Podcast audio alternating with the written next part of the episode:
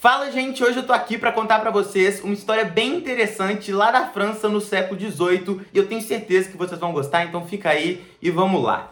Pois bem, a história é a seguinte, lá no século XVIII a França optou por tomar uma medida, digamos, um tanto quanto estúpida, né? E essa medida foi remunerar o título da sua dívida pública com juros anuais vitalícios, ou seja, quanto mais a pessoa vivia, mais ela recebia, né? Então a pessoa ia lá, comprava um título da dívida pública da França e recebia juros anuais até que ela morresse. Então, basicamente, a França e o governo da França, mais especificamente, criou uma grande pirâmide. Olha só que coisa maravilhosa. Exatamente, o governo também cria pirâmides. Isso aí. E qual que foi a consequência disso tudo, né? A gente vai chegar lá. Mas antes, tem uma coisa que é bem interessante, que foi que os suíços, né? Eles pegavam alguns laranjas lá na França para comprar esses títulos da dívida pública francesa. Por quê? Porque eles chegavam e falavam assim, olha, você aceita com o meu dinheiro comprar um título da dívida pública do seu país, já que eu não posso, já que esse título é só para os franceses? Aí a pessoa chegava e falava assim, até compro, mas qual que é o meu benefício? Adivinha a sabedoria do suíço sempre ali naquela espreita, né? O suíço nunca se envolve em muita polêmica, né? Ele simplesmente ganha o dinheiro. E eles ofereciam para as pessoas francesas um cuidado da saúde dessas pessoas. Por quê? Porque quanto mais elas vivessem, mais eles teriam retorno nos títulos públicos. Então, basicamente, a Suíça era um grande provedor de saúde para esses laranjas, né? Os caras chegavam assim, olha, você é uma pessoa saudável, vou continuar cuidando da sua saúde pro resto da vida, em contrapartida você compra esse título público com meu dinheiro aqui, ok? Aí eles, ok, você vai cuidar da minha saúde, que maravilha, plano de saúde de graça, e isso aí mesmo que você ouviu. Então os suíços ganharam muito dinheiro em cima da França, por incrível que pareça, e não só dessa vez, posso até trazer algumas outras vezes que os suíços levaram vantagem em cima dos franceses, mas essa foi uma delas e eles se beneficiaram muito disso. E fato é que passou um tempinho lá para meados do século XVIII, uma grande pandemia de varíola surgiu lá na França, né? Uma pandemia que realmente foi muito forte e as pessoas começaram a morrer mais rápido, né? A expectativa de vida começou a baixar um pouco mais devido a essa grande pandemia.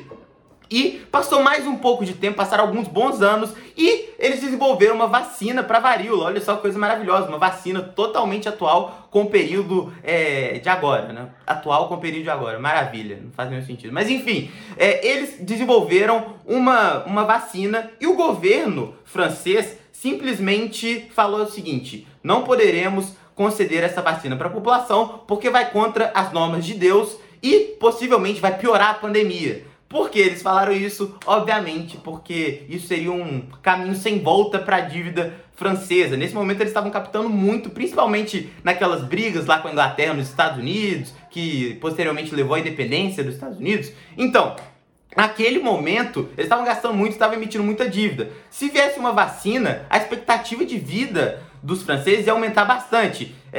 Era estimado que ia aumentar em 3 anos. Isso quer dizer que eles teriam que pagar mais juros sobre a dívida pública, porque quanto mais pessoas vivem, mais eles têm que pagar para aquelas pessoas de acordo com aquele sistema de remuneração. Olha só que loucura. Então eles falaram assim, olha, simplesmente não pode ter vacina, né? Porque se tiver vacina, a gente vai quebrar. E eu acho que o ponto bem interessante de tudo aqui é essa questão de expectativa de vida, né? Tava surgindo ali aproximadamente naquele momento, e a primeira vez que alguém falou sobre expectativa de vida foi o irmão do Bernoulli. Você deve saber o Bernoulli, um matemático famosíssimo, né? Que inclusive tem participação muito marcante na teoria da utilidade esperada, né? Que tem tudo a ver com finanças e é um contraponto das finanças comportamentais. Então, o irmão dele que falou pela primeira vez, que foi registrado, né, sobre expectativa de vida. Então, eles já estavam cientes que quanto mais vacina distribuísse para a população, mais eles iam viver e mais a dívida ia se tornar insustentável. Eu acho que você já deve saber qual que foi o final, né? Eu disse aqui no início desse vídeo que o governo está fazendo uma pirâmide. Qual que é o final de toda pirâmide? Como toda boa pirâmide, a França realmente falou assim, olha, vai ser difícil continuar pagando.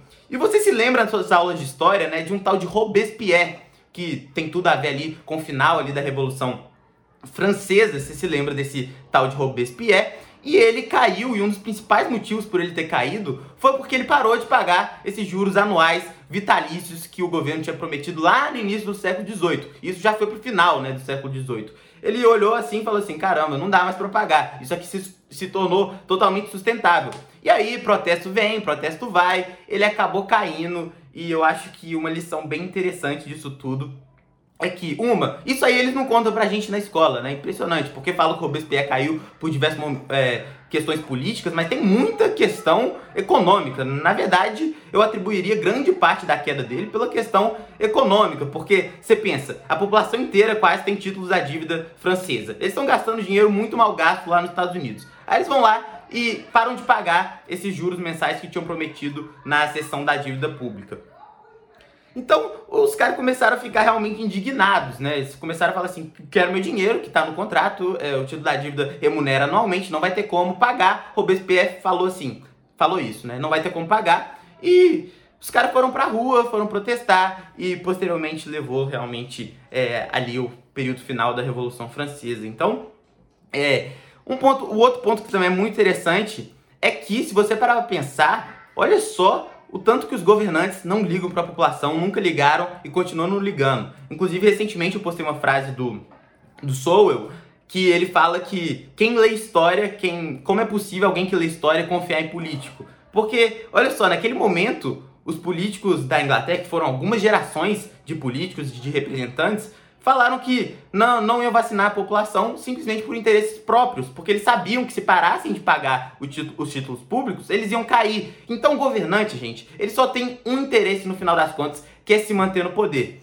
Eu sou bem irredutível quanto a isso, porque é uma opinião bem forte. Eu acredito muito pouco na boa vontade dos governantes. Qual que é a principal motivação, como eu disse anteriormente, é se manter no poder. Então tem que ter a pressão popular para que o governante, ao se manter no poder, ele faça aquilo que o povo que coloca ele no poder queira. Então, o povo quer, tá? Ok? Esse vídeo aqui não tem corte, é tudo improvisado, então às vezes eu erro aqui. Então, eles têm que fazer o que o povo quer para se manter no poder, mas para isso tem que ter pressão social e as pessoas têm que ter consciência do papel dos governantes. Então, o que eu acredito é o seguinte, o governante não liga se a pessoa tá morrendo, o governante não liga pra ninguém, o governante não liga se tem pobreza, ele só liga pra se manter no poder. Mas a partir do momento que as pessoas passam a cobrar esse governante porque tem pessoas morrendo, porque tem problemas econômicos, porque não tem emprego, a partir daí, quando tem essa pressão em cima do governante, ele começa a tomar as medidas que ele deve tomar pra se manter no poder. E dessa vez, começa a compactuar com as medidas que o povo quer, né? E caso isso não aconteça, vai ocorrer a mesma coisa que ocorreu com o Robespierre, que ele caiu, né? Ele parou de pagar os títulos públicos, deu o calote, né? O famoso default, e aí ele realmente não conseguiu se manter no poder porque ele não foi de acordo com aquilo que a população queria. Naquele momento da vacina, a maioria da população, lá em meados do século XVIII, a maioria da população queria...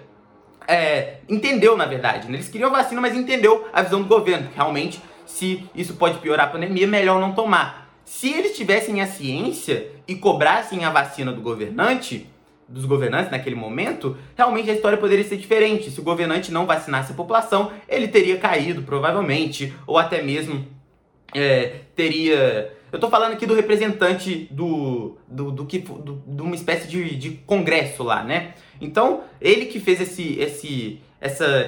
anunciou essa questão toda de vacina, que não poderia, porque ofenderia a questão divina, e por consequência a população acabou aderindo. Se não tivesse aderido, a história teria sido totalmente diferente e talvez até poderia ter tido uma reestruturação da dívida francesa e não teria chegado a esse ponto, né? Se as pessoas começam a pedir, eu quero ter vacina, talvez eles falarem assim, então não vai dar para pagar a dívida pública, a gente tem que reestruturar a dívida pública porque as pessoas vão passar a viver mais e a gente vai dar a vacina. Então, talvez naquele momento seria a melhor saída possível, mas conforme eu disse anteriormente, o governante só está interessado em se manter no poder. Então, se as pessoas não cobram, eles vão fazer o que eles bem querem. E é isso aí. Acho que essa é a lição, né, de hoje. Tem mais alguma coisa pra falar? Não. Acho que não tenho, não. É isso aí, né? Os suíços também sempre levando vantagem. Isso é outro aspecto interessante. É o terceiro aqui. Bem interessante dessa história. Mas é isso. Um abraço pra você. Até o próximo vídeo. E pra você que não me conhece ainda, não fale meu nome, né? Eu sou o Gustavo. Muito prazer. Valeu.